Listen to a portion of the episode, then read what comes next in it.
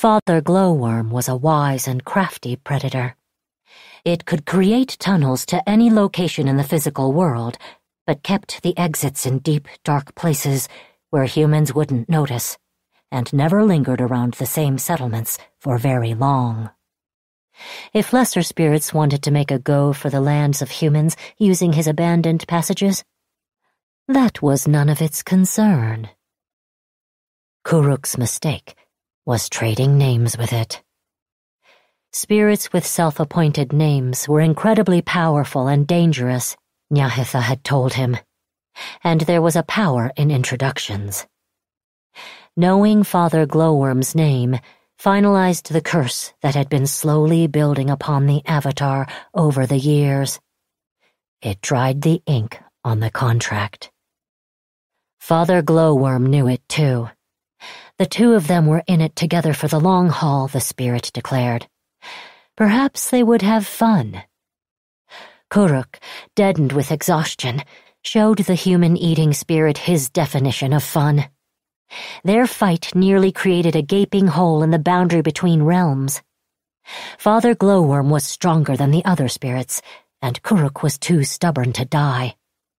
Their energies bit into each other like blades clashing edge to edge, leaving permanent notches. With a strike that nearly broke the foundations of the bedrock around them, Kuruk wounded Father Glowworm grievously, the spirit diminishing in size and power several times over. But it managed to escape, wriggling away into an endless labyrinth of darkness. It was an outcome the Avatar found acceptable. The disappointing secret of Pai Sho most novices never learned was that at the very highest levels, half the matches between masters ended in unsatisfying, inconclusive draws. He'd done lasting damage to his enemy, enough to ensure the spirit would keep out of the human world for at least a generation or two. And it had marked him in return. Neither of them would ever fully heal from the encounter. They would know each other in their bones forever, like old friends. Kyoshi stepped away from her predecessor's memories, gently, like they were pieces of crystal too delicate to handle. Unlike the communing session in North Chungling, where she'd watched his youth unfold by herself, Kuruk had been standing beside her as they silently witnessed the horrors of his later life. There hadn't been a right time to speak to him. Still, she was grateful for his presence this time around. She couldn't have handled watching those memories on her own. Father Glowworm had scared her witless back when she had met the spirit in the flesh. She looked at Kuruk, examining his strained but stoic face. By the time of his death, he would have been more injury than unbroken skin underneath his clothes. His appearance in the spirit world must have been altered by his own perceptions and preferences. He remembered a version of himself from before the worst days of his life took over. The meadow around them had been mended and no longer looked like a broken plate. "Why were there so many angry spirits during your era?" she asked. She understood now that Kuruk had only taken on the creatures that couldn't be appeased by anything but death. "That's a question for another day," he said. "In order to give you the aid you sought, I had to share memories of my avatarhood and Father Glowworm. Now that you remember this portion of your past life, you'll be able to find your boy in the physical world. Trust me." She found herself believing him. "What about the rest of your memories?" The words slipped out before Kyoshi realized she was prying. Kuruk's jaw tightened. "There's little to see after I lost my friends." "Where was Kuruk?" Kyoshi had once asked Kelsung, curious about what happened after their group had split. "Traveling the world" had been the answer, breaking hearts and taking names, being Kuruk. It sounded like the water avatar had been living it up by himself, having one great adventure across the four nations. But the grief in his face right now told her differently. After the companions of his youth left his side, Kuruk had been alone, surrounded by a world that celebrated him perhaps, but completely and utterly alone. The man in front of her was a physically large person, but looking at him, she could only see the limits of the space Kuruk filled. It reminded her of the way Genju's corpse seemed to shrink after the life left his body. Death and time made everyone small, reduced them to trivialities. She had no doubt her successor would look at her with skepticism, wondering why everyone claimed this Kyoshi person was considered a giant. "I'm glad I finally reached you, Avatar Kuruk," she said, meaning it wholly. His shoulders hitched, and then they eased. She didn't consider he might have needed this connection as much as her, assuming a past life could need anything. "There's one more thing I have to tell you." Kuruk suddenly appeared reluctant, a change of mind taking hold of him. "But I don't know if it's ultimately worth it. I don't want to cause you more pain." Kyoshi read his grimace and realized another flaw in Kuruk's character. Outside of his bending opponents, perhaps, he could not stand seeing other people get hurt. "You might as well." Kuruk sighed. "Come with me." They walked side by side. The unreality of distance and solid ground flowed to their advantage. A few strides took them out of the meadow and into the horizon, as if they were spinning the world underneath them with their feet.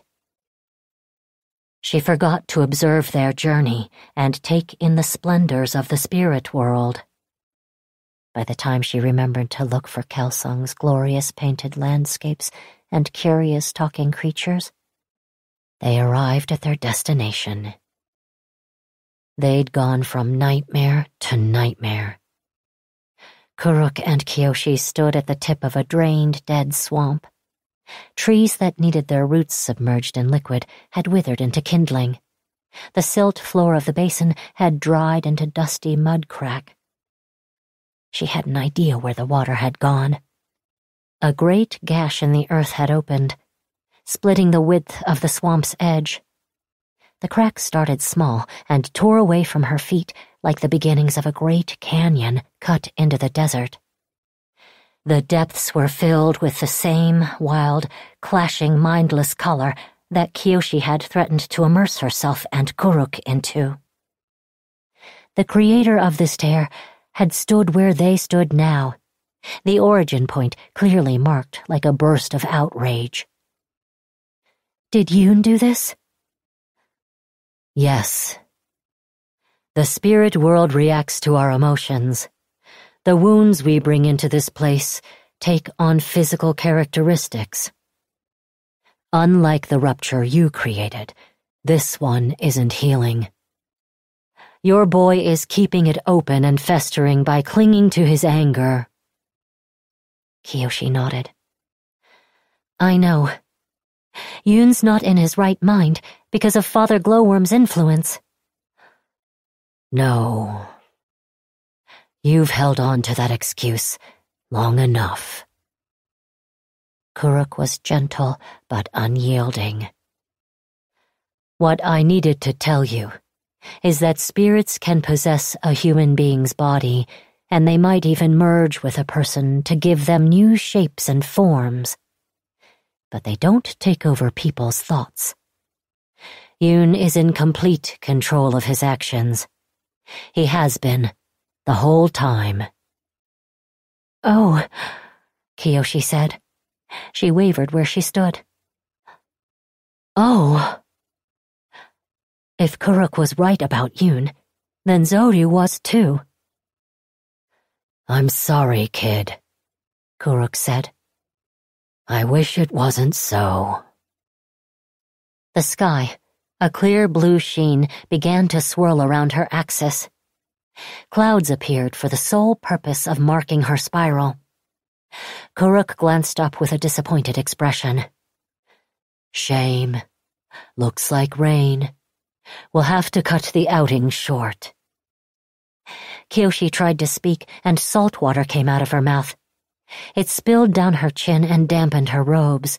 She wanted to give parting words to Kuruk, but her throat was thick with the sea. Someone rolled her to her side, and the rest of the water came rushing out of her body. She felt the wooden deck of Sulan's smile pressing against her cheek. Captain Junho and the crew ringed her, frowning with worry. It would be bad luck if an avatar died aboard their ship, even a foolish earthborn one. As Kyoshi lay there, she could feel the gift Kuruk had given her.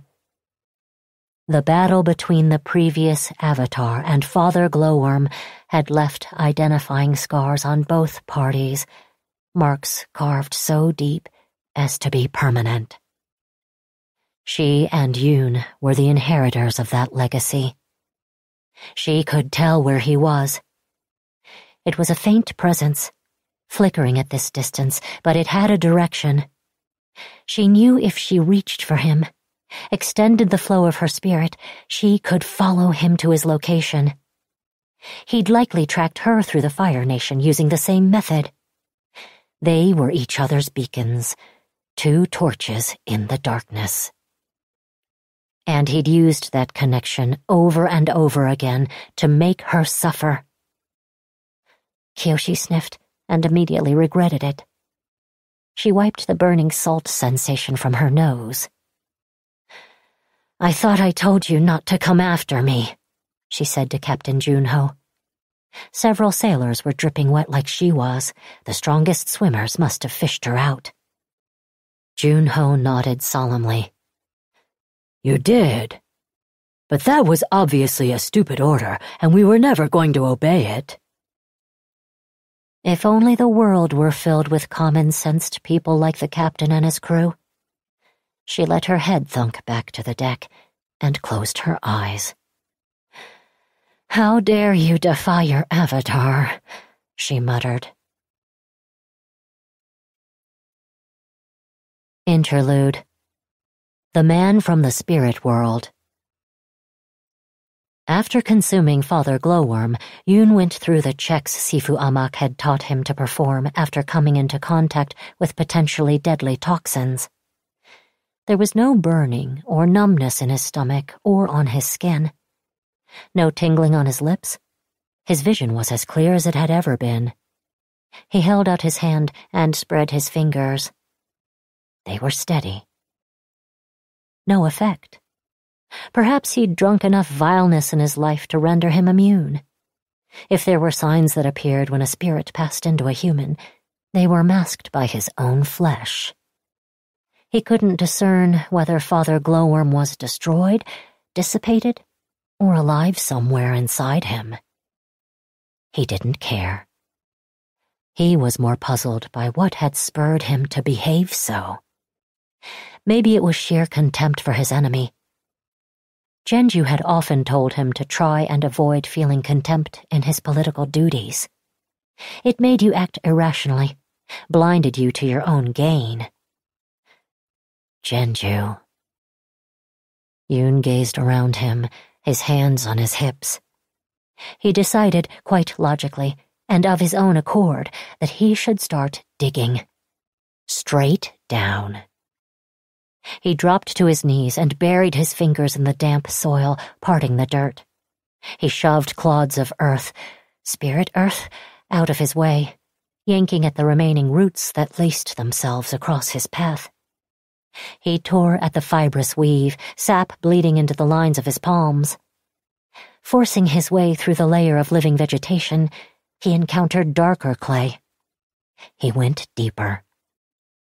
He dug as the animals did, not like badger moles with their bending, but in the manner of clawed, malign, lower beasts that never saw the light of day, creatures that laid grubs and grew fat, and pulsing and luminescent in the darkness. He flung clods and castings behind him and over his head, though which way was up no longer mattered. He bored deeper and deeper, darker and darker, until the only sound in the pitch black was his own breath. His exhalations hot and trapped against his skin. Yun woke face up. He had to pry his eyelids apart with his fingers, glued together as they were with dried tears and sediment. He was lucky. Had he passed out under the sky with them open, the burning sun would have blinded him permanently. The other part of his body he feared for were his nails. They should have been chipped, shattered, worn down to flakes. He'd scratched away at so much soil and stone with hands that weren't meant for it. But they were fine. Dirty, yes. Kyoshi would certainly give him a scolding later. She hated it when he absent-mindedly picked the grime from under his nails throughout the day. "There's such a thing as soap," he shouted in imitation of his friend's distress. His voice bounced off the striated walls of a gully. The runoff that had carved it was long gone. Nothing grew here.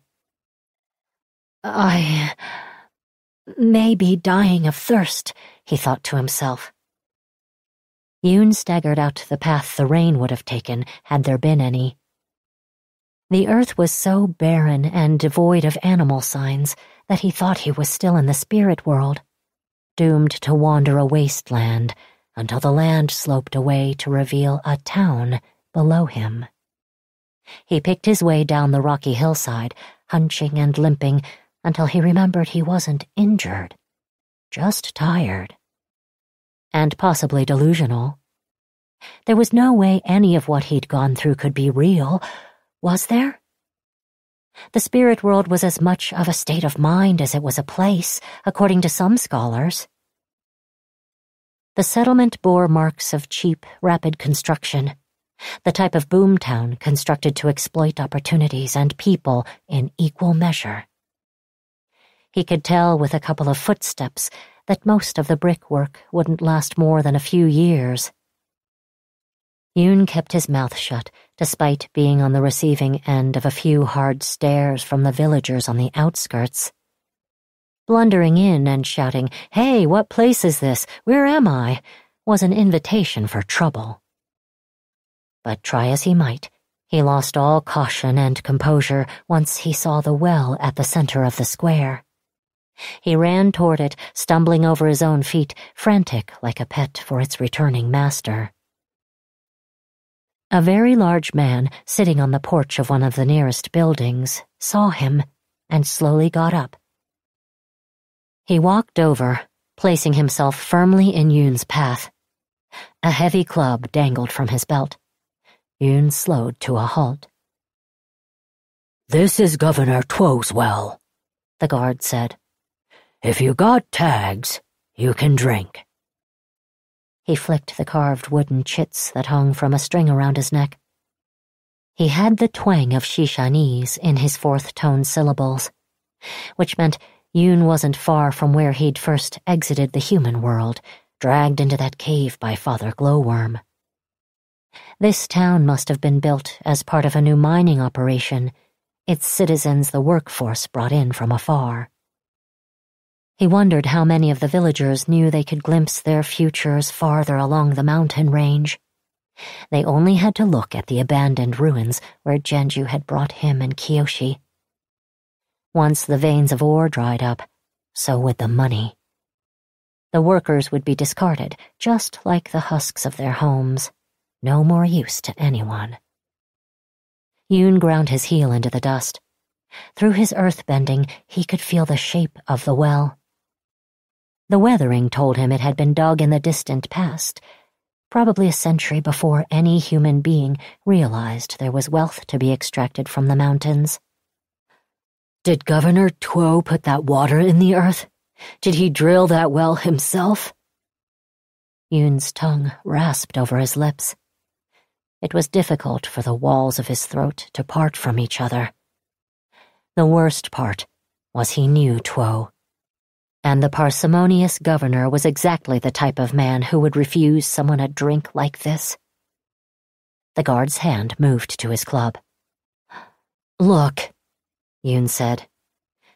"Let me have some water, and I'll make sure you're rewarded beyond—" The sentence died in a gasp.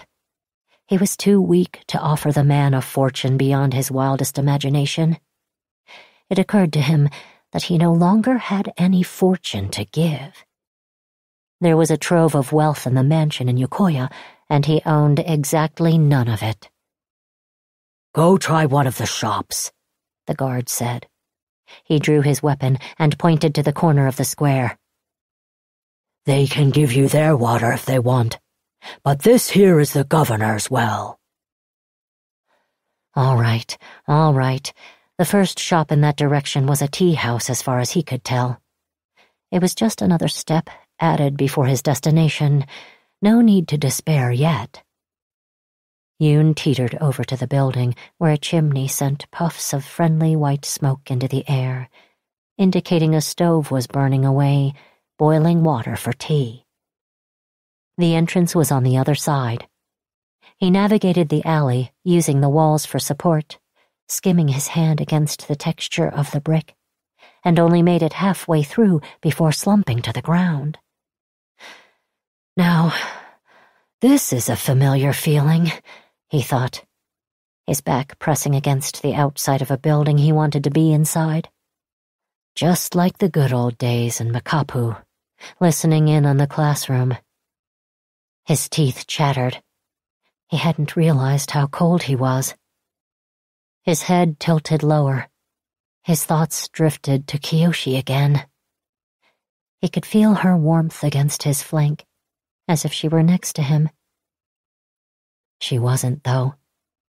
She was in Taihua, the wrong mountain range, on the complete opposite end of the Earth Kingdom. Yun blinked awake from the sleep that threatened to claim him and never let go. How did he know Kyoshi was in Taihua? He tried reaching for her again. Their distance across the physical realm didn't matter. He was certain of it now. Her spirit was a beacon, a shimmering signal in the darkness. Steady, reassuring, unique. It was everything he wanted. He yanked himself back to his own place in the world, ashamed. Of course her spirit stands out among all others. She's the avatar. He was too dried out to cry, and too weary to cry out. Here, among humans, the earth did not automatically shake itself asunder in obeisance to his emotions. There was nowhere for the pain to go, no reflection of his suffering. Another wave of grief swelled inside him, and he could only cling to his own sides, powerless, trying not to drown. "Oh, come on!" A man shouted loud enough to rattle the waxed paper covering a window above Yoon's head. "You're docking me half a week for one missed day?" "You should be grateful you're not fired," someone else replied calmly, probably the owner of the tea house.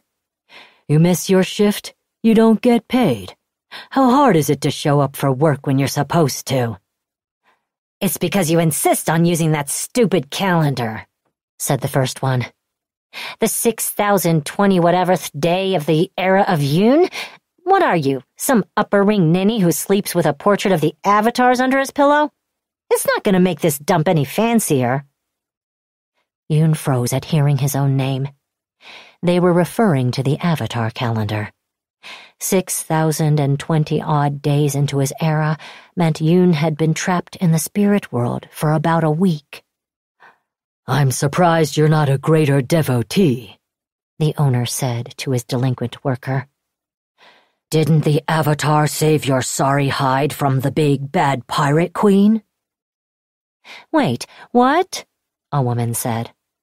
Boots clunked to the floor like she'd taken them off a chair to sit up in interest. "I never heard about this.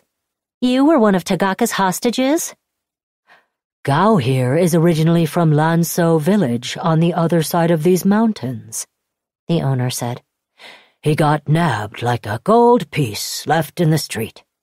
Whisked away like a poached pig chicken. Oh, cram it, said the other man. You tell the story more often than I do. He sounded like he viewed the whole experience as embarrassing instead of harrowing, like tripping into a pile of manure. Yun squeezed his eyes shut. He'd been thrown one last bit of luck. He summoned the energy to stand up, unsure if he could do it again after this. There was no door, only an empty frame with a curtain tied to the side. As he entered, Yun knocked on the wooden strut to draw the attention of the people inside. "Sorry to trouble you," he said. He'd seen finer establishments, to say the least. The interior was furnished with rope spools for tables. The benches were overturned supply crates. The owner, a burly man with heavy-lidded eyes and hairy arms, was in the middle of wiping used cups, evidently the only cleaning they ever saw. His gaze dipped to Yun's chest, where no tags were to be found. "What do you want?" "I could use some water, please." He heard a laugh come from the woman sitting at a table. She had wavy hair tied back low on her head, and a round, flat face. Her boots were caked with dried slurry, but only up to the ankle. She must have been a shift boss from the mines. A regular worker would have been covered in the filth from head to toe, nor would they be in a tea house in the middle of the day. Yun did his best not to stare at the steaming pot in front of her, or the long, damp leaves poking out from under the lid of her ceramic gaiwan. "Do you have money?" the owner said. "I do not." His pockets were empty, and after clawing his way back to the mortal world, Yun's once fine robes were no longer capable of convincing anyone he was rich. "Then get out." The owner said it with so little malice that it sounded like a pleasant good afternoon. Yun expected this response, but he had one last desperate counterplay. "I couldn't help overhearing your conversation about the Avatar. You, someone who obviously respects the master of all four elements." He bowed slightly at the owner before turning to Gao. "And you, sir, whom the Avatar rescued from danger." Gao was thinner in body and face than his boss, and in the habit of shifting his weight from side to side where he stood. "Yeah?" he said defensively, his pinched features turning even narrower in suspicion. "What of it?"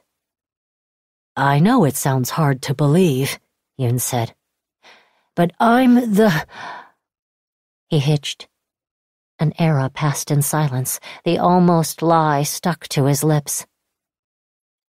"I'm Yun," he said, recovering. "I am the man your calendar refers to. I led the rescue efforts in the southern seas." He gave it a moment to sink in. "Now, I ask you again, can I please have some water?" Perhaps he would have been taken seriously had he not hesitated over his identity. Perhaps it wouldn't have made a difference. The owner's sleepy-looking eyes sparked with amusement, not reverence.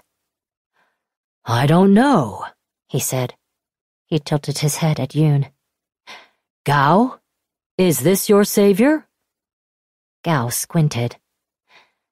"The sailors who picked us up off that iceberg were Fire Navy. I didn't see an Avatar do anything to rescue me." "Yes, but you see, it's—" Yun's hand went to his head. A quick way to explain the complexities and logistics of transporting over 1,000 kidnapped Earth Kingdom villagers eluded him. The owner took advantage of his loss for words by going to the stove and placing a fresh cast-iron pot on it. From the heavy way it clanked, it was full. "I'll tell you what," he said. "You can have all the water you want, provided you stay right over there." He rapped the pot with his knuckles. Here, have a drink on me. Yun's jaw fell. You... what? Your Earth Kingdom. So if you're who you say you are, then it shouldn't be a problem for you to waterbend some refreshment over to that gaping mouth of yours. Seems fair, said the mine boss, grinning wickedly. She took a deliberately long and noisy sip from her own cup. Though Gao had been angry with his employer moments earlier, he too found Yun's stunned silence a great joke. Come on, Master of the Elements, he guffawed. Aren't you thirsty? There was a ringing in Yun's ears.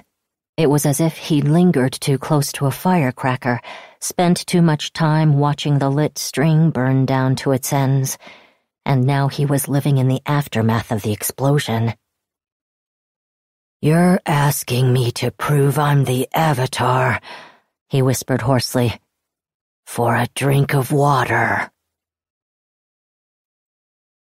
There was no more. There was no more left in Yun. There was no more he had to give. He raised a trembling finger. I risked my life for you, he said, pointing at Gao. I risked my life to save yours. You wouldn't be standing here right now if it wasn't for me. Gao's eyes went wide. He tried to protest, but something blocked the words from leaving his throat. The owner and the mine boss looked like they were going to mock him for being singled out, but Yun fixed them with stares. And you two.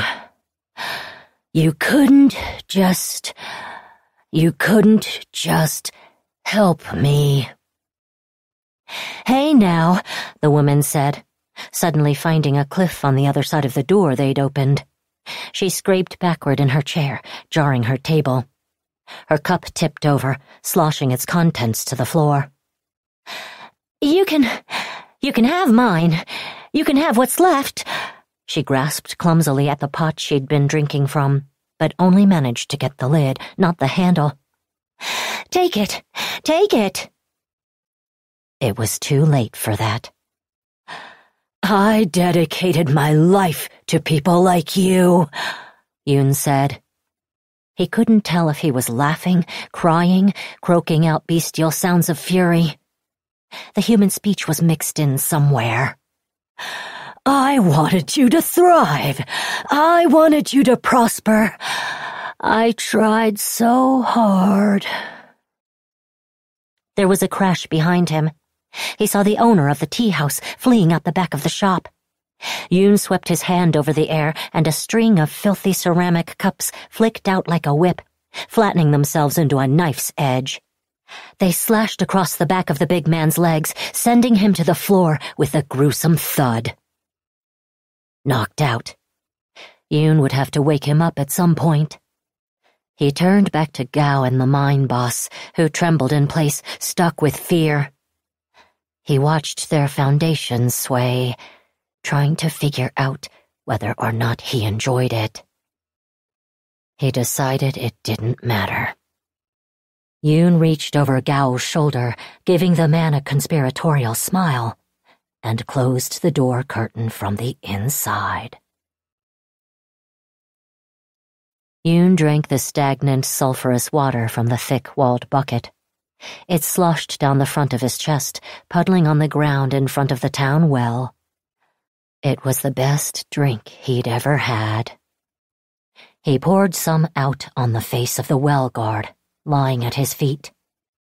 Unlike some people, he shared his bounties. How's the governor's water taste? He asked. The liquid splashed against the corpse's glassy, unblinking eyes and pooled in its open mouth. Around him, the town was silent. Everyone who could run had. He would have to learn to control his energies at some point if he didn't want people fleeing him on sight. Yun drew another bucket and poured it over his head, repeating the process until his runoff no longer contained streaks of bloody crimson. He threw the wooden vessel to the side and listened to its hollow clank.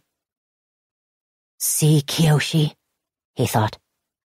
I can bathe without hot water. No problem. His friend's presence beckoned to him from across the world. Though he wasn't certain on the details, he was convinced there was a permanent connection between the spirit that took him and the Avatar. Kyoshi was Kuruk, and he was who he was. Well, he said out loud to no one, it looks like I've been fired. Perhaps it was for the best. He would need the free time because he had a list of things to do, lots of personal business to take care of. And at the top of the list was paying his respects to Genju. Filled with new purpose, Yun took off down the road, whistling as he went.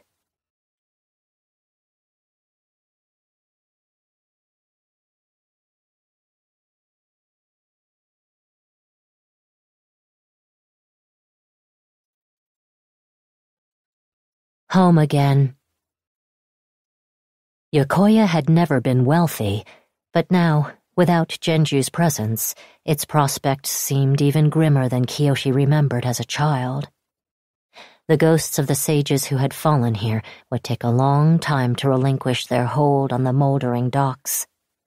The hardened rocky fields, the sparse weather-beaten houses. A month had passed since Zoryu's victory. Kyoshi walked slowly through town, wading through her own past. The queasiness in her stomach told her she'd been wrong back when she'd declared her ties severed with Yokoya after Kelsung's death. She was, and would always be, from this village. Only home could make you feel this bad. She passed one of the logs pounded into the earth in an attempt to please the spirits, and shook her head. Perhaps the ones who inhabited this peninsula were gentle and satisfied by stakes in the ground. It wasn't out of the question. The spirits, as she was learning, were subject to all the variations and complexities of human beings. There were the terrible ones, the irrational ones, the cruel ones, the harmless ones, the ones who would talk to you, and the ones who would force you to guess their whims, like a servant groveling before a silent, smirking master.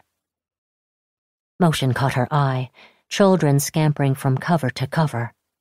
They poked their heads out from behind doorways and corners of houses, whispering to each other. She wasn't wearing her makeup. They were just rude the way children were, peering at the stranger. The adults gave her perfunctory nods as they continued their sweeping, the never-ending sweeping. Pushing dirt around from one place to the other was a burden and obligation shared by the lowly of every nation. She had no doubt that if she visited one of the poles at length, she would see the common folk doing the same with the snow, herding the drifts from one end of a village to another. It was a small mercy that she didn't see Aoma or anyone else from that crew. Then she remembered the reason. It was the middle of the workday. The villagers her age would be toiling in the fields, stooped among the furrows, or out at sea, hauling in the day's catch. She, the exalted Avatar, had stepped off a pleasure craft belonging to the royal family of the Fire Nation. There was no sense or structure to it, the way the world scattered lives into the wind like chaff to land so far apart.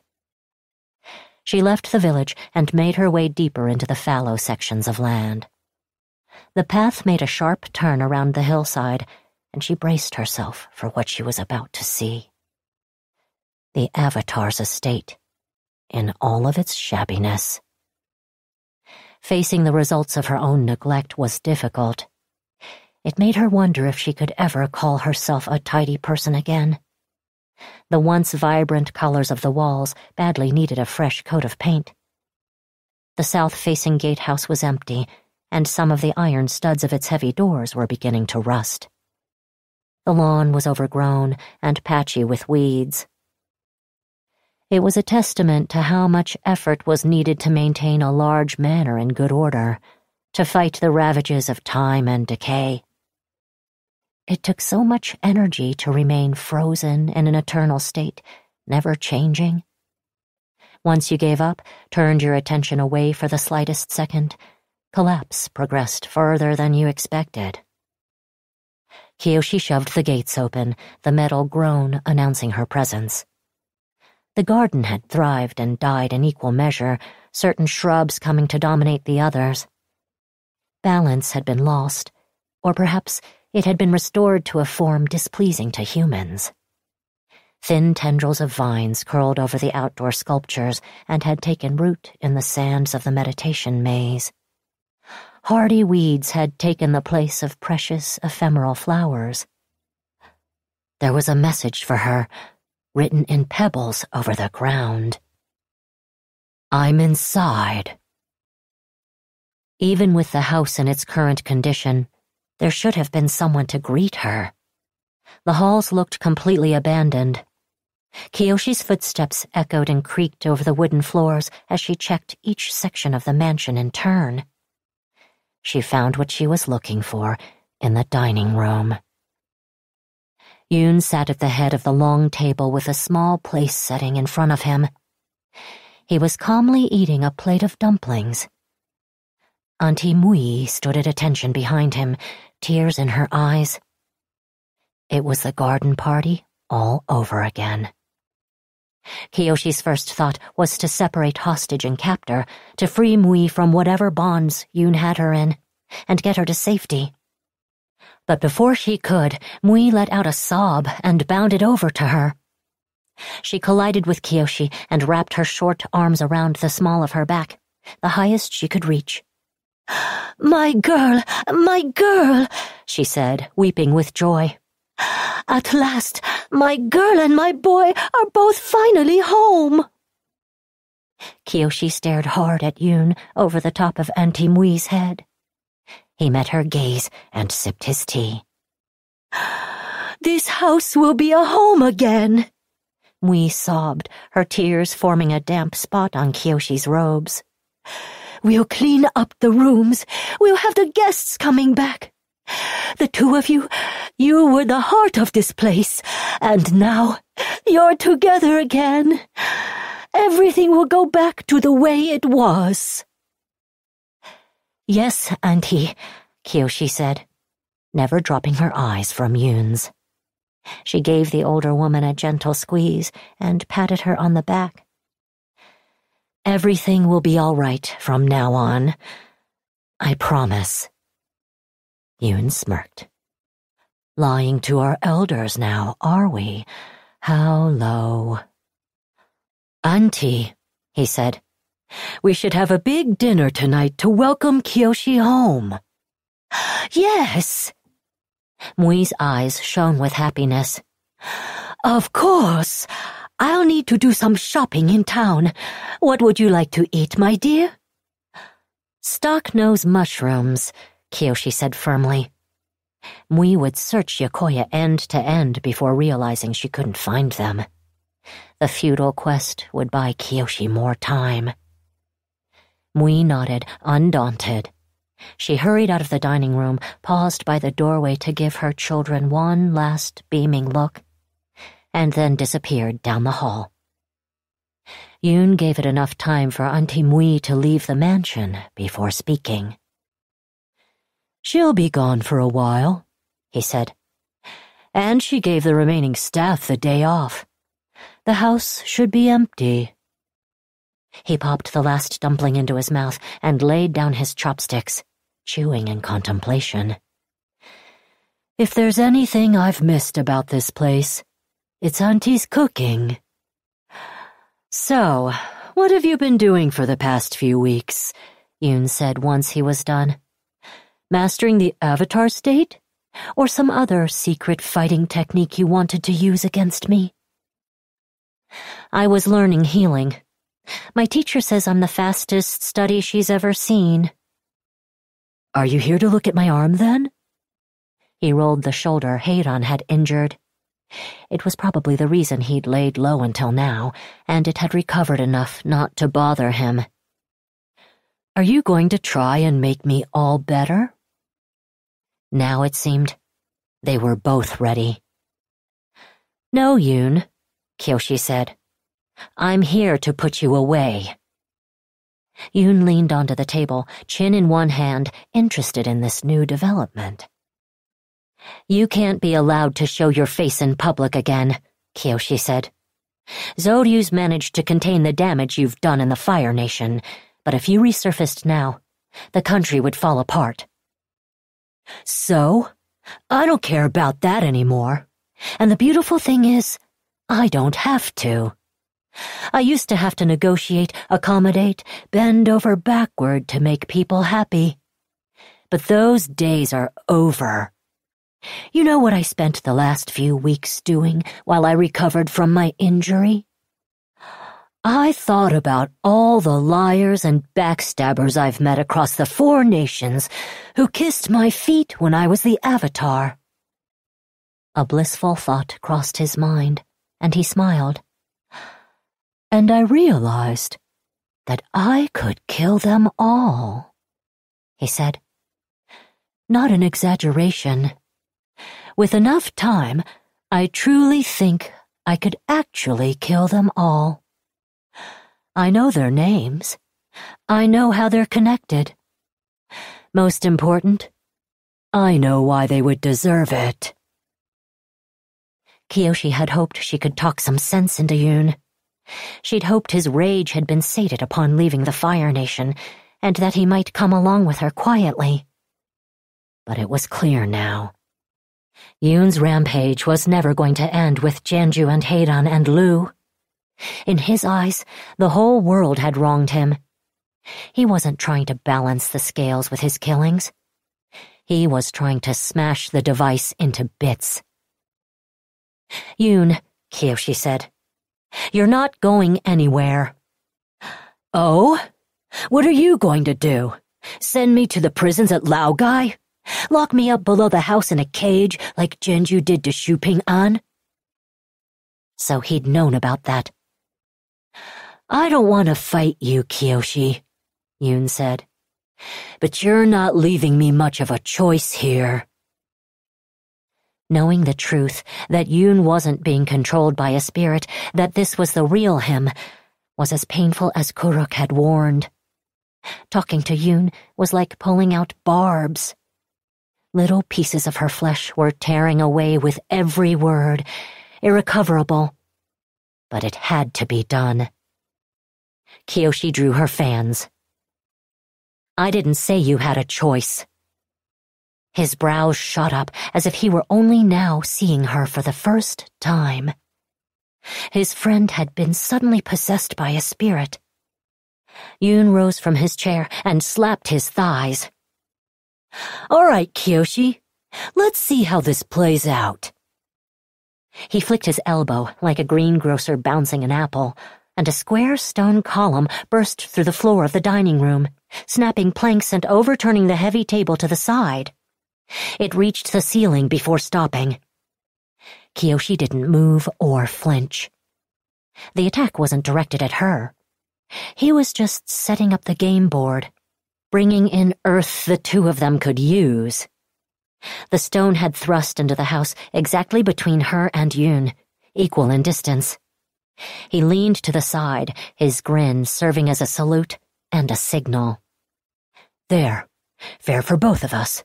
Have at it. As if a frenzy had fallen upon them both, they began punching bullets from the monolith, chipping off fist-sized rocks and sending them speeding at each other. They were aiming blind. Yun's projectiles smashed through the plaster of the walls behind her. She ducked and circled, never letting up her own barrage. Yun matched her in violent parody of the gentle spiraling footwork of airbending, keeping to the opposite side of the pillar. The vicious hail of stones whined by her ears. Kyoshi ended the challenge early by shoving the entire pitted and cored stone column at Yun. It sawed through the dining hall as easily as a finger opening an envelope, ripping its way outside the mansion itself, leaving a gash of sky and field behind. She cleared the dust with a blast of air. Yun was no longer in the room with her. There were 3 exits he could have taken. She chose the one that led to the central part of the house, with its many rooms and corridors. It would make for a more interesting battleground, and therefore it would be the one Yun favored. Kyoshi stepped through the lanes of her own memories. The mansion's paths solidified, changing from phantoms to solid terrain. She knew which floorboards creaked. She remembered which turns were sharp. A spike of earth burst from a nearby painting on the wall, aimed at her head. She blunted it with brute force, holding out her fans, grinding the stone to dust a foot away from her face with sheer willpower. "Such strength!" she heard Yun hoot. She followed his voice. She passed the wood pile where she'd once stolen a maul and used it to bash open her inheritance. The door to the kitchen, where she inadvertently revealed the first sign she was the Avatar. Kelsung's meditation alcove. It was a drubbing from her past. These were the lumps she had to take. Kyoshi rounded a corner, and a wall of bricks laced itself together, barring her way. "Hey now," Yun called from the other direction. "You know how I never liked you going into my room." "And I never did," Kyoshi said without turning around. "Not even after I took over the house." "Thank you." He was nearing her from behind. "It's the small kindnesses that mean the most."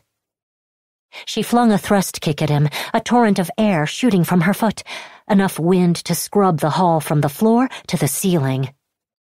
Only after she heard a crash against the back wall did she let up and look. The force of her airbending had sent paper screens and hallway tables all the way to the other end, smashing them to bits. No Yun, though. "I was wondering when you'd bring the other elements to bear," he said from somewhere close by. He knew the house as well as she did, every nook and hiding place. It had been his domain before it had been hers. Kyoshi moved toward the back of the house, where the expanse of the training ground lay. She entered the empty courtyard. It smelled like rotting straw, the stuffing of the target dummies moldering from disuse. Many of the clay earth-bending discs had shattered on their own, exposed to seasons of cold and heat that bleached them from brown to white. She walked to the center, exposed and vulnerable to attack from all sides. "Yun," she said, "can I tell you something?" "Of course," he echoed off the surrounding walls, impossible to pinpoint. "It's time to let go." Kyoshi lowered her hands.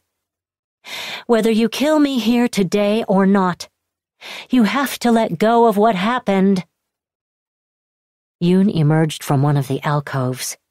A shadow fell across his face, blanking out his expression. A wave of malice, as tangible as the elements, came pouring forth from him, the sickening wrongness she'd felt when he first came back to the world of the living. "Let go?" he snarled. "Let go?"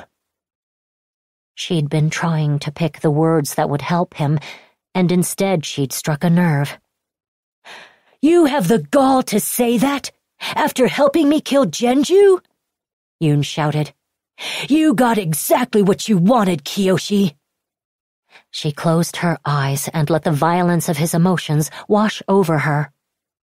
It was a test of her root. When she opened them again, she was still standing firm. "And it didn't bring me peace. It was wrong that you were lied to, Yun. It was wrong for Genju to do what he did. But he's gone. Whatever pain and anger you have left, you have to live with it. You can't put it on anyone else." If the boy she knew was still inside somewhere, he would listen to what she had to say next. "You don't deserve to hurt more people because of what you suffered, Yun. You don't deserve to hurt me." Yun paused. For a moment, Kyoshi thought she'd pierced through the blinders and chains trapping her friend. There was a chance she'd defied the odds and broken through to him. But a confidence born from a terrible place straightened his spine. Oh, Kyoshi, you've got it all wrong. The motion he made with his ink-stained hand resembled the water bending of Tagaka, the pirate queen. A wave of liquid as high as Kyoshi's shoulders struck her hard from behind, knocking the wind out of her. In her surprise, she thought somehow Yun had learned to waterbend. He'd finally figured a way around the immutable laws of the world. Were there two avatars now? Or he'd stolen a portion of her bending, the element she'd overlooked the most for lack of experience? It was only when the splash around her solidified, trapping her limbs like a tree caught in an ice storm, did she understand. He'd liquefied the stone floor of the courtyard and sent it crashing over her. He'd melted the rock without heat. Yun's earthbending skill was such that he could treat his native element like water. Kyoshi was encased from the back, gripped as tightly as a turtle duck by its own shell. She couldn't move her arms and legs or turn her head. Yun approached, avoiding the center line of her mouth and any potential dragon's breath. "I can't believe you think I would ever hurt you." He gently tugged the closed fan out of her right hand. "You, the one innocent party in this whole affair. I would never hurt you, Kyoshi. For Yang Chen's sake, I used to be your whole life." He dropped the weapon, and it pinged against the ground. "I know what's happening here. Your duties have gotten to you, haven't they? I remember what it was like, carrying the weight of the 4 nations on my shoulders. Genju used to liken them to unruly students in a classroom, requiring the guidance of a strong hand." He paused and chuckled. "I used to believe it meant showing the way, leading by example. Now I know better. The world is a child refusing to listen, screaming in tantrum. It needs to be slapped a few times until it learns to be quiet." Yun relieved her of her other fan and tossed it over his shoulder. From the little shake of his head, he wasn't only disarming her. He was removing the parts of her that confused him, trying to reduce her back to the state he was familiar with. The serving girl. The Kyoshi in his memories didn't carry around implements of war. He would have her immortalized. But certain injuries couldn't be undone. Yun frowned deeply when he saw the scar around her throat, an indelible sign of change. "See this? This is what I'm talking about. Look at what you've suffered for the sake of duty." He pinched the collar of her armored robe, rattling the links of mail inside.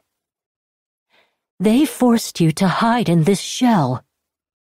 They turned you from a gentle girl into a walking terror. Avatarhood is a curse.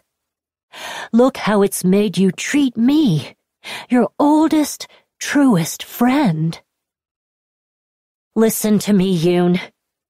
Kyoshi found herself bolstered by an unfamiliar, terrible, powerful feeling. Pride. Pride in herself. Pride in her duty, no matter how great and terrible and ill-fitted to her it was. Despite the opposition of man and spirits, this was the era of Kyoshi. There would be no other. "I wear these clothes because I choose to," she said, loud enough to ring across the courtyard. "Those marks are who I am." She locked their gazes. "And I have friends much truer than you." A water whip lashed down from above. Yun only managed to leap back at the last second. The liquid cracked like leather where his feet had been. Up on the roof, across the shingles, a slender woman in a fur skirt rode a tide of water. She sent another lash at Yun, forcing him farther away from Kyoshi. "Wong!" Karima shouted. "Get her out of there!" On the other side of the training ground, a huge man flew into the air, stepping on pillars of earth so delicate they seemed like threads. Despite his massive bulk, his flitting movements were as elegant and well-balanced as a sparrow Keats. "Hold still!" he shouted at Kyoshi. Like she could do anything else. Wong was one of the few earthbenders Kyoshi knew who had fine enough control to free her without hurting her. She felt the stone crumble away from her back and arms. She burst from her prison, a statue freeing itself from the marble blank. She barely missed wrapping her arms around Yun in a grapple. He skated away, moving the earth under him instead of his legs. He angled a slab above his head to block the torrent Karima rained down upon him, waiting a moment before sending his makeshift lean-to flying back at the waterbender. She yelped and teetered to the side, narrowly avoiding the missile that gouged a trench into the roof. "Cute!" Yun snapped at Kyoshi. He pointed his index and middle fingers downward and waggled them higher in imitation of someone walking, or in this case, dust-stepping. "Cute technique! I never heard them coming with their feet off the ground. Tell me, is Rangi here too?" The air above his head shimmered. Yun glanced up and quickly rolled out of the way before the Avatar's bodyguard slammed her flaming fist into his skull. Rangi's fiery impact broke the portion of the floor he'd been standing on. The firebender withdrew her hand from a smoking hole in the ground and stood up to face him. "Yes," Rangi said, "I am." Above them, Jinpa circled on Yingyong, the platform she had leaped down from. After they left the Fire Nation, Kyoshi had sent him to collect her friends, giving him the hideout locations and code words he'd need to gain Karima's and Wong's trust. She'd made him memorize parts of the Daofei oaths, so he could quote their pledge to defend their sworn sister. And lastly, because she knew her friends well, she'd given him a lot of money from Genju's vaults to bribe them. So much money. Lao Ge hadn't shown, but the old man could hardly be counted on in the best of times. No matter. The Flying Opera Company was reunited, standing at Kyoshi's back. She had never felt stronger. "Are these them?" Yun asked her. "Are these the Daofei you've supposedly been running with? This is the scum you're calling your companions nowadays?" Karima said. She whirled her mass of water into a rotating ring around her waist. "We don't socialize enough for that." Wong shot Kyoshi a hurt, accusing look for not being in touch more. He was always the most sensitive of their bunch. Karima sent a fresh torrent at Yun. He raised a neat shield of earth to block it again, but it was caromed off to the side by Wong's own stone. The blast of water knocked Yun's feet out from under him. Kyoshi tried to sink his limbs into the ground, like he'd done to the nobles of the Fire Nation court, but Yun simply pulled free of the solid rock, dusting it off him like flour from his hands. "The earth is my element," he said, ignoring the giant plane of tiles twice his height that Wong was folding over him from behind. "I just let other people borrow it sometimes." The sheet of flooring crashed down on Yun. It would have flattened a normal person, even a skilled earthbender. But for Yun, all it took was a flick of his shoulders for the slabs of rock to splash off his back. The stone shattered around him in a neat circle, organizing its own debris for his convenience, spreading away from him like the petals of a flower. He looked up at Wong. "Sorry," he said to his astonished fellow earthbender. I guess the Avatar's friends will have to try something else. Sure, Rangi said. She stepped forward and inhaled so deeply it could be heard over the courtyard.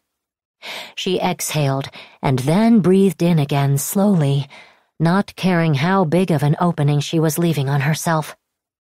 She was almost constraining her power instead of releasing it. Upon her third pulsing, charging breath, she lunged, releasing a flame so intense it nearly turned from yellow to white. It was pure avenging wrath given solidity. Nothing would withstand such a blast. Yun slid to the side, riding a swell of earth under his feet. Rangi followed his trail, snapping the columns of the training ground with the continued force of her firebending. She was trying to scorch out of existence the man who'd nearly killed her mother. She ran the fire after Yun as he escaped along one side of the training ground. Her rage carved holes into the walls of the building, consuming its value as fuel in moments, leaving charred, blackened ruins behind. The flame didn't run out until it reached the corner of the yard. Yun hopped off the stone he'd been riding and backed away a few steps from where the smoking trail of fury ended, his eyes wide with surprise. There was a momentary break in the fight. The ferocity of the attack had shocked everyone but Rangi herself. Wow, Yun said. You're really playing for keeps.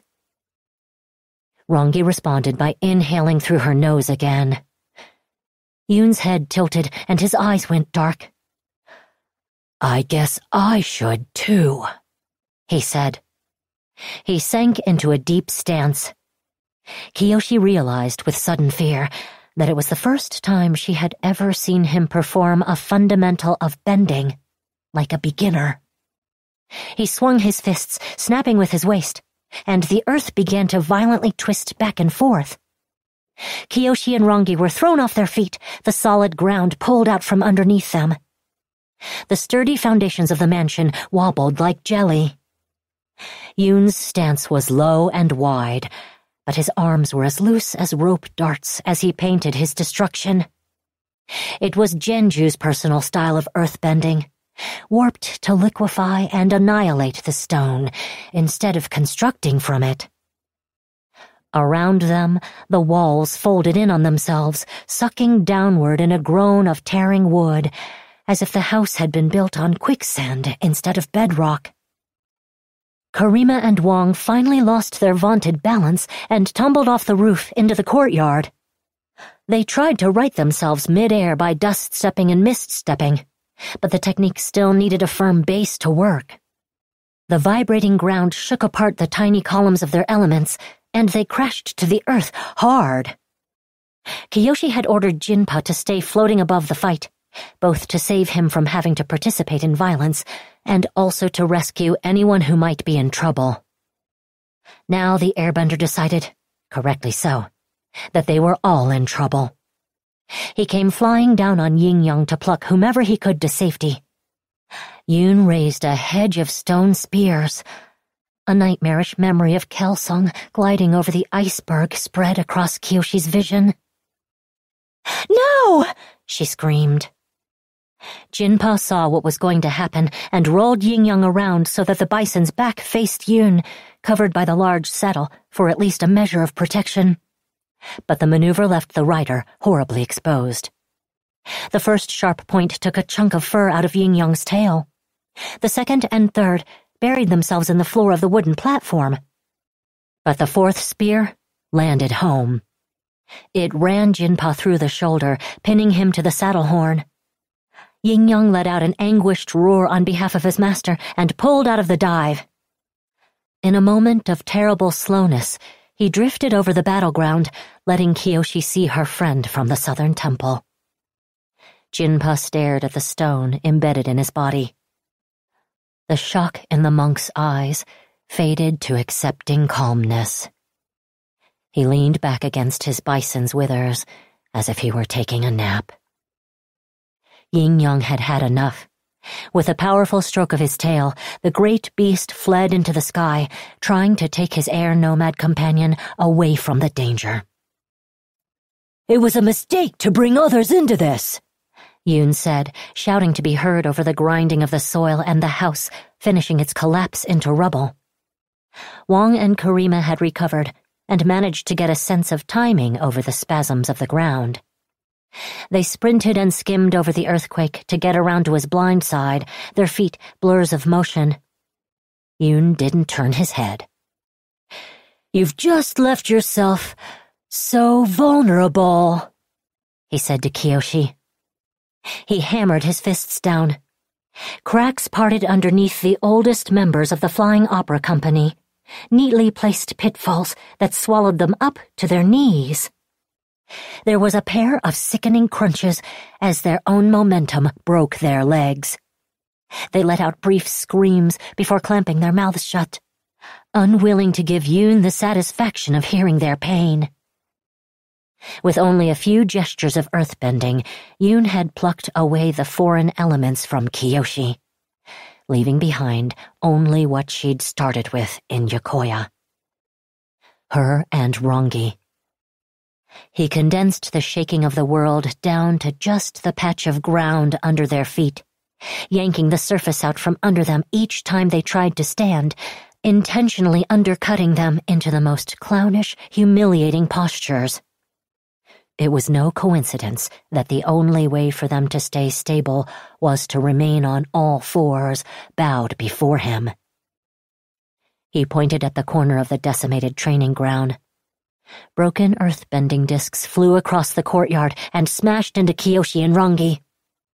The training tools were designed to break apart into dust upon impact, but they were also meant to leave lasting bruises, under the belief that the best and fastest teacher was pain. Yun struck them about the shoulders with the flying lumps of clay, in the stomach and back. Kyoshi knew he didn't want to knock them out. He wanted to chastise them.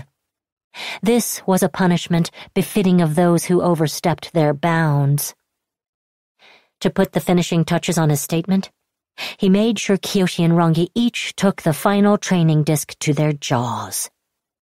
The impact flung them head over heels, laying them out on their backs, leaving them both gasping at the sky overhead, choking on the suspended dust. "Kyoshi," Rangi coughed. "Do you remember what I tried to teach you so many times since Governor Tay's? And you could never do it. I think you have to do it now." "I can do it, but not for long." Yun allowed them to stagger back to their feet, presumably so he could knock them down once more. Kyoshi and Rangi looked at each other, the white powder caked on their features, the mention of the Flying Opera Company's moonlight raid hanging in the air. And in an instant, they were possessed by the exact same idea. Of course they'd been losing. They hadn't put on their faces. Rangi pressed her palm to her bleeding lips and swiped a crimson bar down her chin. It was the most distinctive mark of a benevolent river spirit worshipped in Zhanghui, the same design Rangi had chosen the first and only time she'd ever worn the Flying Opera Company's colors. Kyoshi gathered the blood streaming from her nose with her fingers. She closed her eyes and dragged crude red streaks across them, tapering back over her ears. It was a far cry from her normal makeup, the fine oil-based stuff from Ba Sing Se, but it would do. Together, the two of them wore white and red again, like Daofei. "I remember, Chin Chow," Yun said. "You showed a face like that to Genju once." "And now I'm showing it to you," Kyoshi said. Before he could reply, she ignited the air under her feet. Flame shot out from her soles, lifting her off the treacherous ground, propelling her body forward. She thrust her hands behind her for extra speed, bending concentrated fire from them, torching her own skirt. She was jet-stepping, using the form of elevation that the one Fire Nation member of the Flying Opera Company had innovated, In his surprise, Yun tried to send out another pulsing earthquake to knock her off balance, but jet-stepping didn't involve touching the earth at all. He couldn't take the ground from under her feet anymore. Kyoshi rammed him hard in the stomach with her shoulder. He went rolling over the courtyard, shifting the ground underneath him to halt his skid. As he came to a stop, he pulled up another wall of earth to protect him from the blasts of flame Rangi rained down from above as she hovered high in the air, standing on nothing but the counterforce of her own bending. This was their one shot, and they both knew it wouldn't last long. Jet-stepping without pause was impossible, even for a firebender as gifted as Rangi. Kyoshi put her hands together and shot a massive yellow fireball at Yun, hoping its size and overwhelming power would count for something. She still missed. Yun smirked as he dodged out of the way of the rolling sphere. But Rangi acted faster and better than them both. From her higher vantage point, she spun her arms in a circle, mimicking a waterbender, redirecting the flame Kyoshi had put out into the world. Kyoshi saw her fireball change course behind Yun like the orbit of a comet and come around for a second pass. Caught off guard again, the barrier Yun raised at the last second wasn't as thick as he needed it to be. It exploded under the weight of the flame. There was a burst of blinding light. Smoke and dust flew everywhere. The raw power of the Avatar's fire, guided by the refined skill of the Avatar's firebending Sifu. In tandem, maybe they'd done it. But when the column of smoke cleared, Yun wasn't there. There was nothing where he stood except for a patch of loose, crumbly earth. "Kyoshi!" Rangi shouted from above. "He can tunnel!" Yun rose up behind her, carried by a rising mound of soil like a waterspout, and drove his hand into the small of Rangi's back. Rangi's lips parted. Her flames sputtered out. Yun let the girl who once defended him with body and mind, spirit and honor, fall to the ground. Kyoshi managed to reach her in time before she dashed against the earth. She caught Rangi in her arms. Her back was wet with blood. Yun had stabbed her with a spike of earth like the one he'd used on her mother, angling the puncture wound underneath her armor. Kyoshi shut her eyes. She knew if she opened them, light would shine forth, the elements would flow through her, and her bending would rage unstoppably until she was left victorious, the last person standing. 1,000 voices told her so.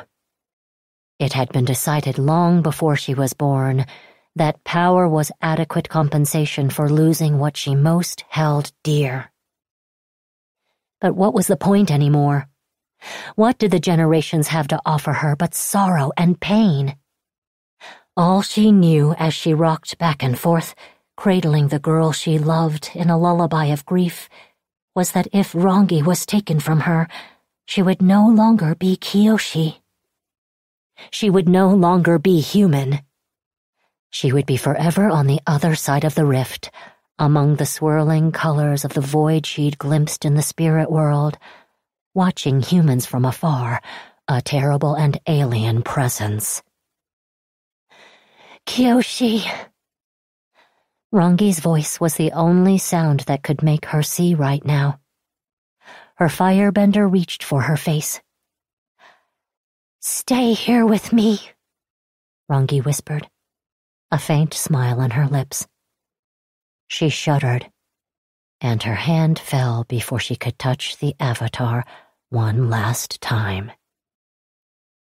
Kyoshi looked up at Yun. The bloody earthen dagger in his hand crumbled to dust. "It shouldn't have been this way," he said. "But this is how it will be. Over and over again, if you keep trying to stop me." She'd wondered why Kuruk had nearly let her destroy her surroundings in the spirit world, and why he'd taken her to the site of the damage Yun had caused. Yun had failed his portion of the test. He would rather break the world than his own self-regard. Kyoshi knew what he wanted to hear, despite what he'd said before about her being innocent.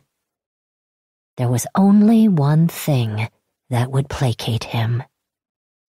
"I'm sorry," Kyoshi whispered softly under her breath. "I'm sorry I stole your avatar hood." "Hmm?" Yun came nearer. "You'll have to speak up." "It was yours, and I took it from you." She didn't raise her voice, kept it so he could barely hear her. "I'm sorry I robbed you of everything, Yun. I'm sorry I stole your future."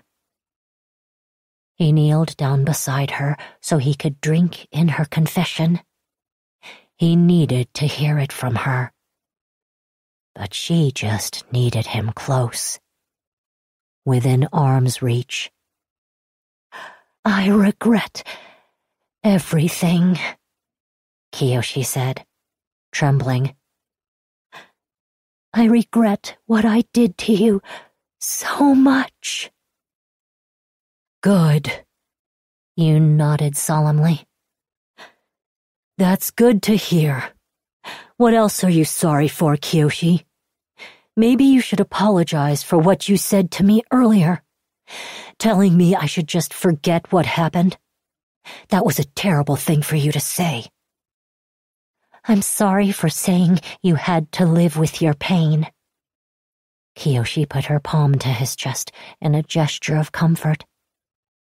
"Because you won't." The cold she sent through his body formed a tunnel of ice between his ribs. It happened so fast and with so much force, the moisture in the air behind him turned to frost. His back sprouted vaporous wings of crystal that disappeared just as quickly.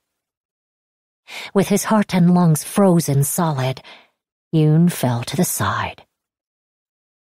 Kyoshi took the hand with which she'd killed one of the two people she'd loved and placed it against the wound of the other. Water. She needed more water. Her tears of light weren't enough. "Please," she said into the past. There, in the distance, she could feel a response. She could hear the voices helping her, guiding her where to look. Kuruk no longer blocked her path. The water avatar opened the door and showed her the way. The broken ground in front of her rumbled and cracked. A tiny trickle of water leaked out from the well that supplied the mansion. It was the same water she'd hauled up by the bucket during her servant days. She nearly laughed at perhaps the most underwhelming use of the avatar state in history. She'd once pulled earth from the seabed through the depths of the ocean, but this was better in her mind. Healing was better than destruction. The water coated her hand and began to glow.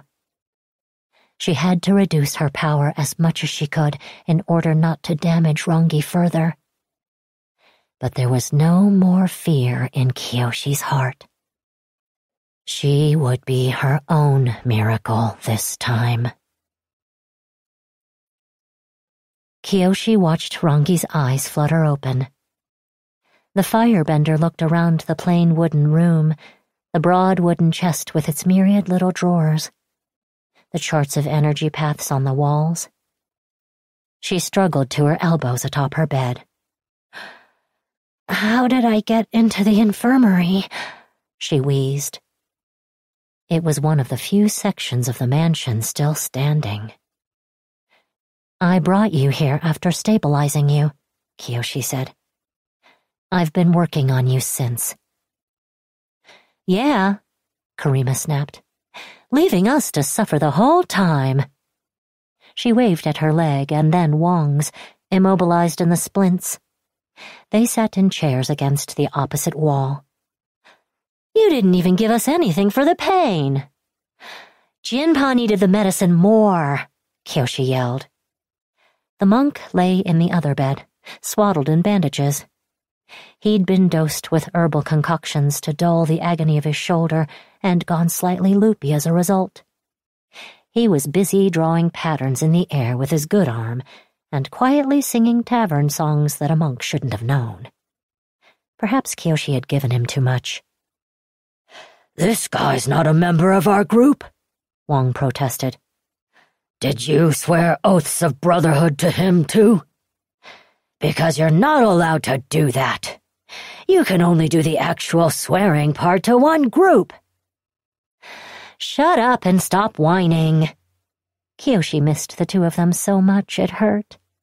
The world's greatest doctor is on her way here right now. She can treat you better than I can. She turned back to Rangi. "You're not properly healed. You're just not bleeding anymore. In all likelihood, you're going to catch a fever from the dirty wound or a punctured gut. And I don't have the experience to do anything about it. You might even have permanent damage." Atuat's hurried, emergency-focused training hadn't granted Kyoshi as much healing ability as it did knowledge about what abilities she lacked. Rangi saw her distress. "Kyoshi, I don't care." "I do." Kyoshi's confidence had vanished as she'd struggled with Rangi's injury. It had come down to luck and less than an inch. Maybe Rangi had twisted slightly at the last second, or her armor had deflected the blow. The thin stone blade missed her lung. If it hadn't, there would have been no helping her. Kyoshi was ready to call herself the most fortunate avatar in existence. "You're going to get worse before you're better, but Sifu Atuat should be here by then. Your mother, too." Rangi grew still. "Does that mean Yun is... Is it over?" The others, noticing her shift, went silent. Kyoshi had been asked that very question long ago, after the final time she'd seen both Genju and Yun under the same roof. One her greatest fear, the other her greatest regret. Both of them now gone. The hollowness left behind let her know the answer for certain this time. "It's over," she said. Rangi cupped her hands over her face. She sniffed, sharp little noises ringing in her palms. Kyoshi pressed her forehead to Rangi's. And together, they cried for their friend. The meeting. Kyoshi kneeled before the stone. Using her fans, she'd tried to engrave it with the information normally written about the deceased for posterity. But each time she tried, it was too much for her to bear. The year of his birth, the same as hers. The year Kuruk died. Family name. Like her, Yun didn't have one. The ease with which he'd assimilated into high society had many visitors convinced he came from a noble family of prominent standing. But the truth was, he was a commoner, the same as Kyoshi. The date of his death. Sometimes people used the avatar calendar to precisely mark when their loved ones had passed. Doing so in this case would have meant Kyoshi writing her own name on Yun's gravestone. She had to leave the space blank. So it came to be that his marker was unusually sparse. Yun, from Makapu. The rest of the stone was empty, as if it could still be filled with an unwritten destiny. She'd buried him on a hill where he could see the village by the waves below and watch the clouds drift overhead in the skies above. Everyone had left except for Rangi, who lingered by Kyoshi's side. It was the three of them together, like it had been in the very beginning. Was I right? She asked Rangi and any spirits listening nearby. The muscles in her chest were tired and aching from grief. Was I right about anything at all? What will they say about me? Avatar Kyoshi, who killed her friend because she couldn't save him? I don't know, Rangi said. I can't tell you anything for certain about the future. Only that I'll be there with you. She leaned over, supporting herself on the crutch she'd taken from the infirmary, and kissed Kyoshi on the top of her hair. Then she limped down the hill, leaving Kyoshi alone with her memories. Kyoshi waited and waited until finally she thought of the right farewell to give. I wish it could have been you, Yun. If it couldn't have been me. Neither part of it was a lie. A gust of wind swept her hair. She heard a chirping sound, perhaps a bird disturbed in its nest. She looked behind her. From a nearby bush, a snout poked out. Its owner emerged into the clearing. A four-legged animal resembling a falcon fox. Only without the beak and feathers, furry all over. The beast stared at Kyoshi with glowing green eyes. It padded over to her, sniffing along the way, until it was close enough to nuzzle at her. She didn't know what to do except offer her hand. The fox licked her palm, the roughness of its tongue tickling her skin. She risked scratching it behind its ears. Creatures like this didn't live in Yokoya. The strange animal leaned into her touch, enjoying the contact, until it suddenly and arbitrarily decided it had had enough. It chirruped at her again, throwing wide jaws set with small, pointy teeth, and then dashed back into the bush. A few seconds later, it came back. Somehow,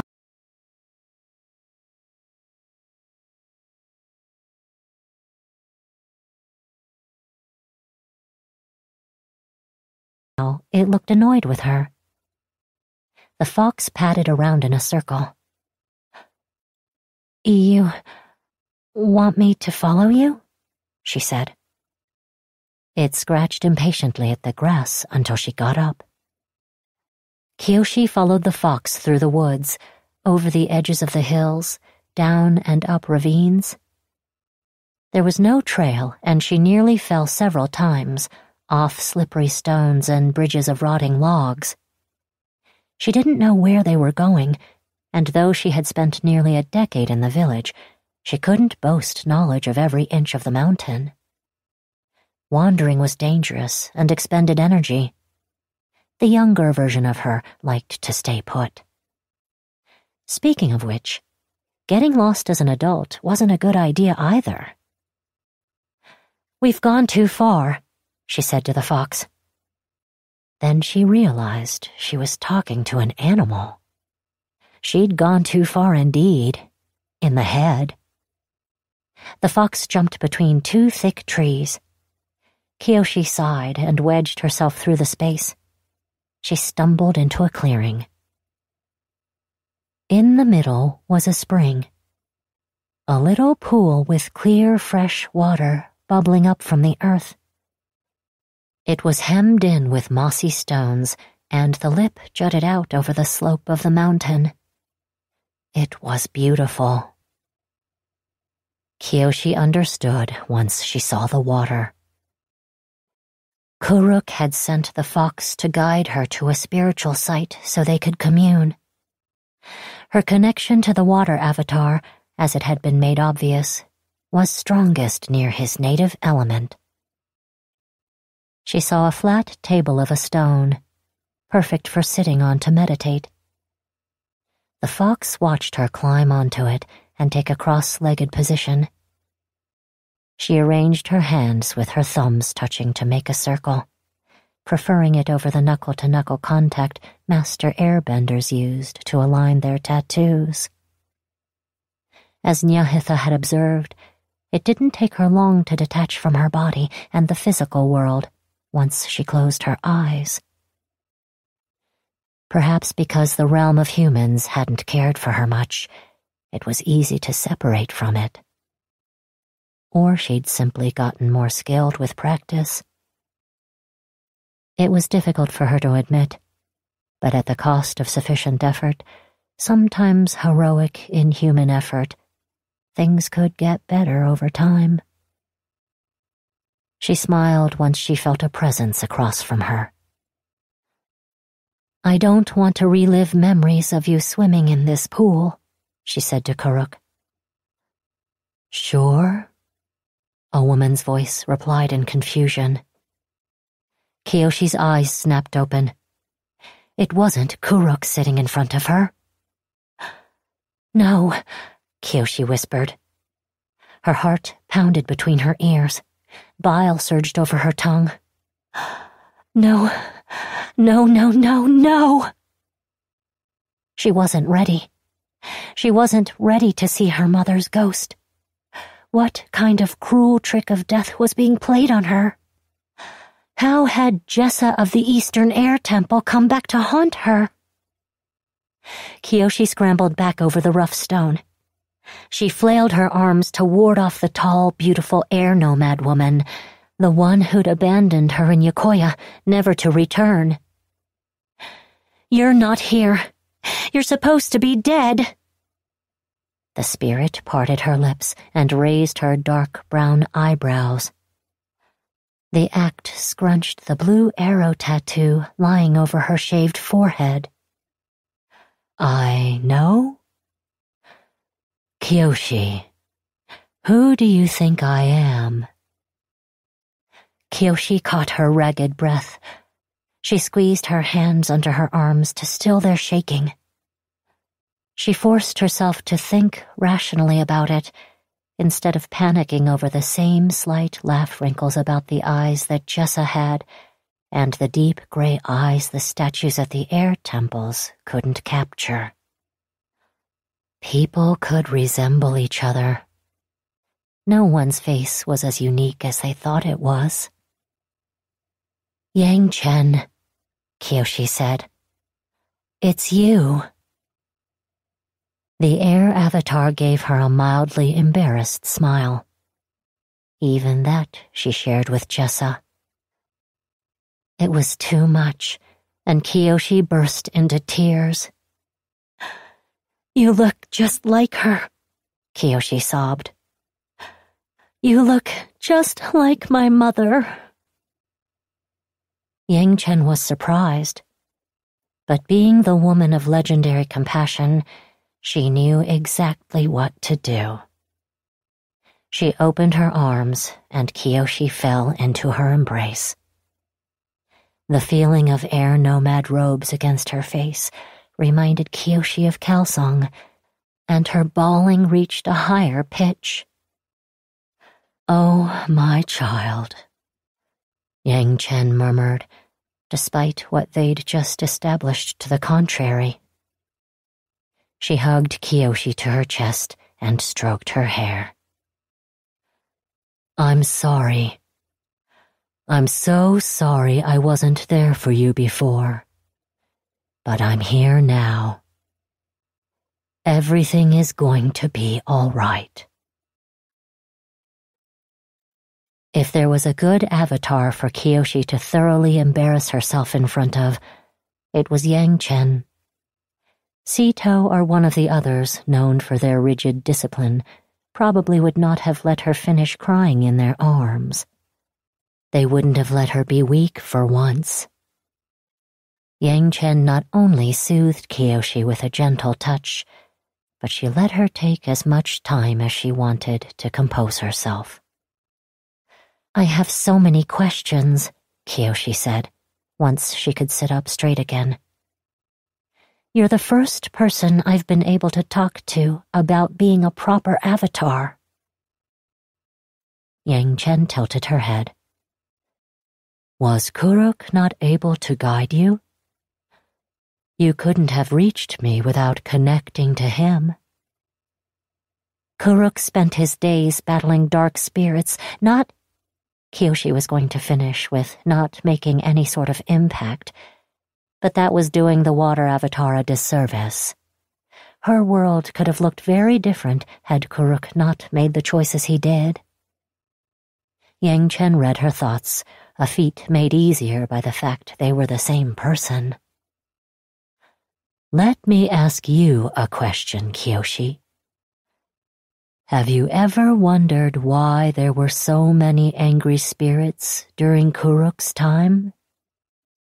I asked him, but he wouldn't tell me. Did he provoke them? Turn them dark somehow? No, Kyoshi. The air avatar had no hesitation in answering, only an underlying sadness. I did. Yang Chen used Kyoshi's surprise to begin her explanation. I tried my best to nurture human growth in the four nations, she said. When people inevitably butted against the spirits, I sided with humans more often than not. The heart-walker of Yaoping Mountain, the phoenix eels living in the underground caverns of Ma'inka, General Old Iron. Many spirits came to me with complaints of human transgression against their territories. I told them they should leave the physical world alone and trust their lands and waters would be respected by the humans living nearby. And I trusted those humans to respect the balance of their surroundings. Some people upheld their ends of the bargain. Many more did not. The sigh she let out was imbued with a heavy guilt. Kyoshi, every avatar makes mistakes, and I was fairly consistent in mine. When humans violated the promises I made on their behalf too many times, the spirits turned dark and wrathful. Those were the ones Kuruk was forced to hunt down. But none of that was your fault. Yang Chen skewed her face to disagree. Kyoshi couldn't believe the embodiment of serenity could wear so skeptical an expression. I gave each nation everything it wanted, but only realized my error too late. People shouldn't have everything they want. No one is entitled to their every desire. To live in balance, we must willingly decide not to take all that we can from the world and from others. She glanced at the pool beside them. My choices ultimately led to Kuruk's suffering. The poor boy thought it was his duty to maintain my legacy and reputation. So, he did it alone, without sharing his burden. I might have done things differently had I known how much pain I'd be causing my successor. Kyoshi didn't know how to respond. I can sense you're a little disappointed, Yang Chen said. Not disappointed, just confused. She had wanted desperately to meet Yang Chen, the woman who supposedly knew exactly what to do in any given situation. Kyoshi had hoped to gain some insight into what her future as the Avatar held, and how she should meet the challenges to come. Reaching Yang Chen was supposed to be the end of her journey, not the beginning of fresh uncertainty. Kyoshi had come to accept the mantle of avatarhood proudly, But how was she to fulfill her duty the right way without knowing what to strive for? Let this be my first piece of advice to you, Kyoshi, Yang Chen said. There's 1,000 generations of past lives in the Avatar cycle. You could spend 1,000 years talking to us, and you still wouldn't know how best to guide the world. This is what you must forego, Kyoshi. The easy answers. You must give up your desire for someone to tell you your choices were correct in the end. Kyoshi bit her lip. I don't fully understand, but... Yang Chen read her thoughts again and smiled. You'll keep trying anyway. That's the spirit, Kyoshi. Their surroundings began to thicken, the physical world becoming dominant once more. Her past life had decided they were done for now. They could always talk again in the future. The air avatar might have sought to impart upon Kyoshi the importance of self-reliance, but simply knowing she wasn't alone was an immeasurable comfort. One more thing, Yang Chen said. Huh? You broke one of the sacred air temple relics, a clay turtle. Yang Chen flashed Kyoshi a frown befitting the powerful lady of steel who'd famously enforced a great peace upon the world. See that you replace it. There's only one more lifetime after yours before it's needed again. Before Kyoshi could apologize, Yang Chen vanished. Kyoshi blinked. The air avatar's exit was as undramatic and straightforward as the woman herself. Yang Chen came and went like the wind. Kyoshi wondered if the encounter had changed her somehow. She couldn't detect a difference within herself, but maybe one would become clearer with time. She remembered what Nyahitha said to her over a flickering light, how a fire was never the same fire. Kyoshi wasn't the same avatar as Kuruk or Yang Chen. She wasn't even the same avatar she'd been a day ago. In the future, perhaps, she'd become finalized like carved stone. It would be easier to deal with the world then. She could only hope. As she stood, her legs filled with the ache of blood rushing back through her veins. It was a good sign she was still human. She saw the fox basking on a warm stone nearby. It opened a single green eye and then stretched to get up with her. You're a spirit, aren't you? She said to the creature. She'd expected it to be long gone, having fulfilled its mission of leading her to Yang Chen.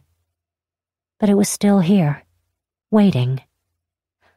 Well, if you're going to stick around, do you think you can guide me back to my friends? The fox yawned in response. It picked a route out of the clearing and down the dangerous slope, moving slowly enough for her to follow. She still had to be careful not to lose her balance and fall.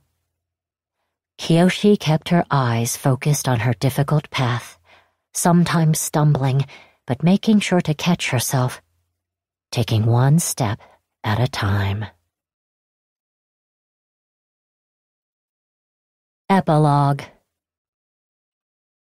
After a long day in the tower study, surrounded by relics of his ancestors and the journals of Taz the Strong, Fire Lord Zoryu dismissed Chancellor Cowley, the late Chancellor Daiden's former student and successor. The two of them had been spending a lot of time together, crafting how this period of history would be viewed by future generations. Cowley had imaginatively suggested calling it the Camellia Peony War. Despite war being precisely what Zoryu had managed to avoid, he liked the sound. It was pretty. And poetic. The skies were gray outside his window, rare for this time of year. Zoryu sat in his chair, a high-backed piece carved by a Seinaka craftsman, and watched evening fall to darkness. The word he'd received from the Avatar indicated she'd tidied up the mess that had spilled out of the Earth Kingdom. He didn't take the girl for a strong liar. Yun was out of his hair. His ruse would hold. The fake Yun still lingered in the prisons, though not in bad conditions. Huazo, Chaejin, and the other Saowon in the capital were under house arrest. Their relatives in Mainka couldn't act militarily without risking their lives, and so remained bottled up on their home island. An observer might mark this as the moment the Fire Nation was truly saved. Zoryu knew better. Only fools thought they were ever saved. His struggles were just beginning. Huazo and Chaejin's ploy for the throne was the symptom of a deeper sickness within his country. As long as the clans held power and were swayed to the greed and hatred of their ruling families, the Fire Nation would constantly erupt in these fevers of civil conflict. It had in the past. Without change, the future would be no different.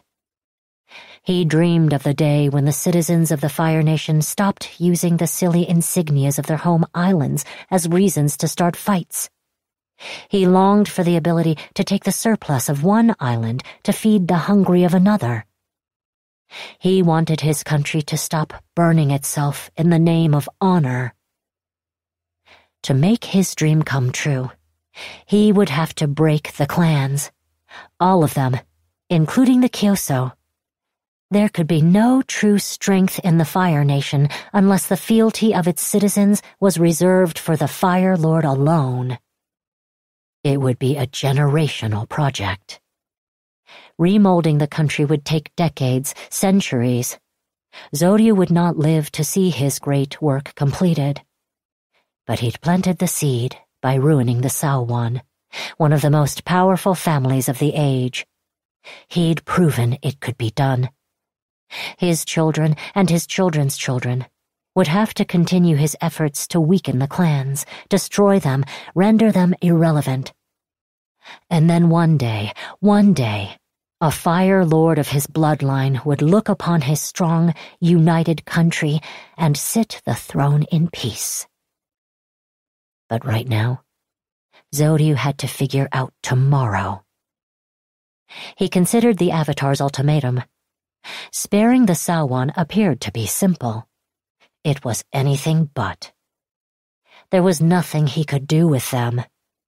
The clan was dishonored, aimless, in disarray. Yesterday, he'd flirted with the idea of incorporating them into the Standing Fire Army, but he doubted they would readily accept subservience. And worse, the burden of supporting them would fall on the Fire Lord's coffers. The simplest and best solution was the one he'd decided on first. You didn't have to pay a salary to a corpse.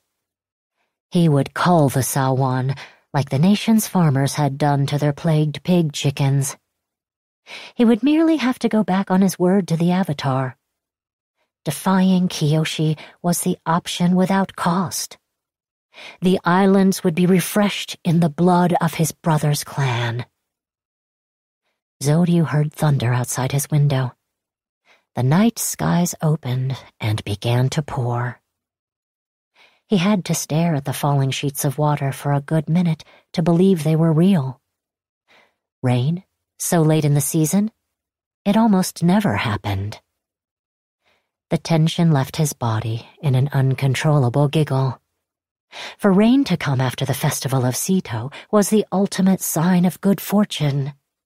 It would accumulate in the mountaintops, refill the cenotes, and ensure a productive start to the next growing season. It would stir the seas and attract migrating silver-skim fish closer to the islands into waiting nets. By this time next year, the Fire Nation would enjoy a bounty beyond imagination.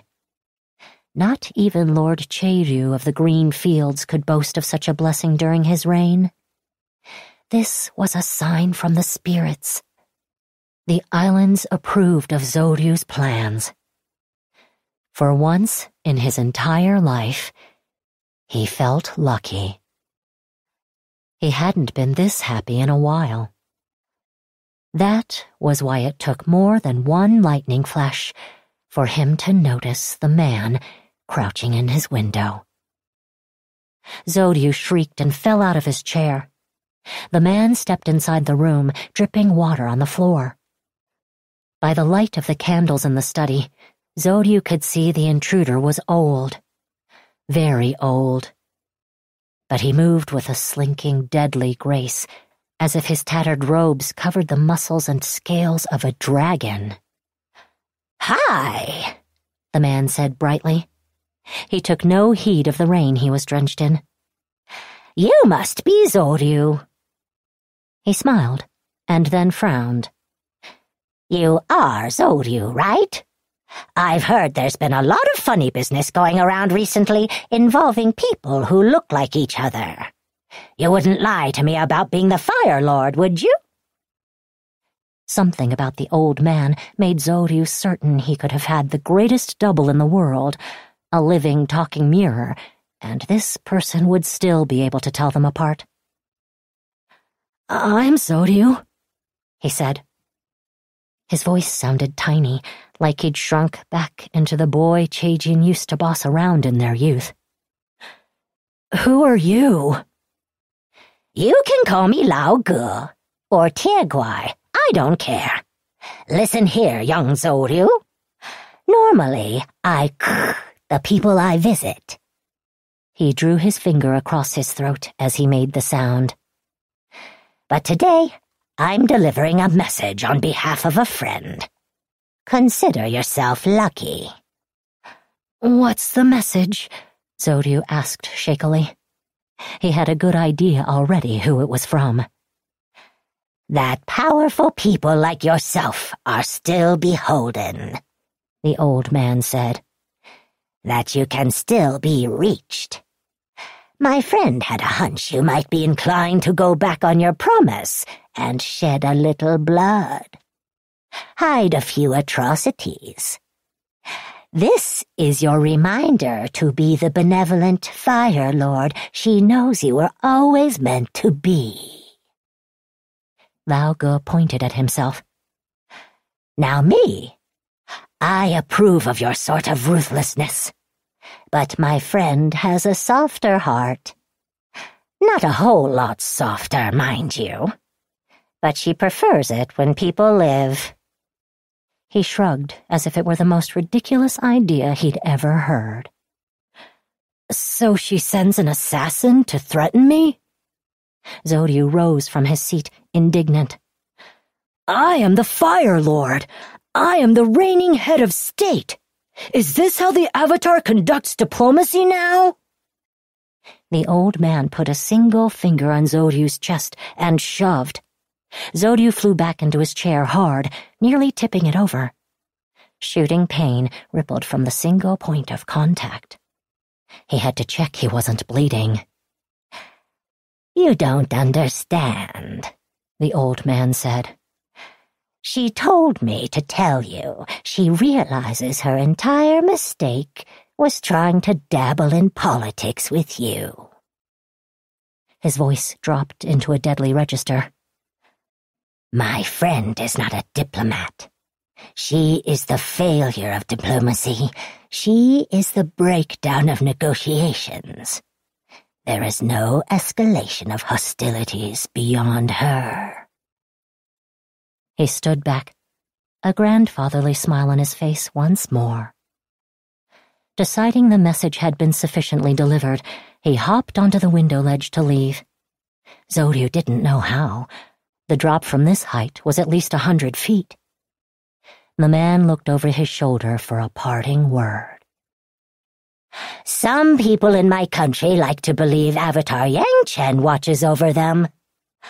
But you, Fire Lord, I can assure you that Avatar Kyoshi watches over you." Zoryu balled his fists. The feeling of powerlessness infuriated him, made him slip into childish retorts. She can't watch me forever, he yelled. The old man tilted his head back and laughed to rival the thunder.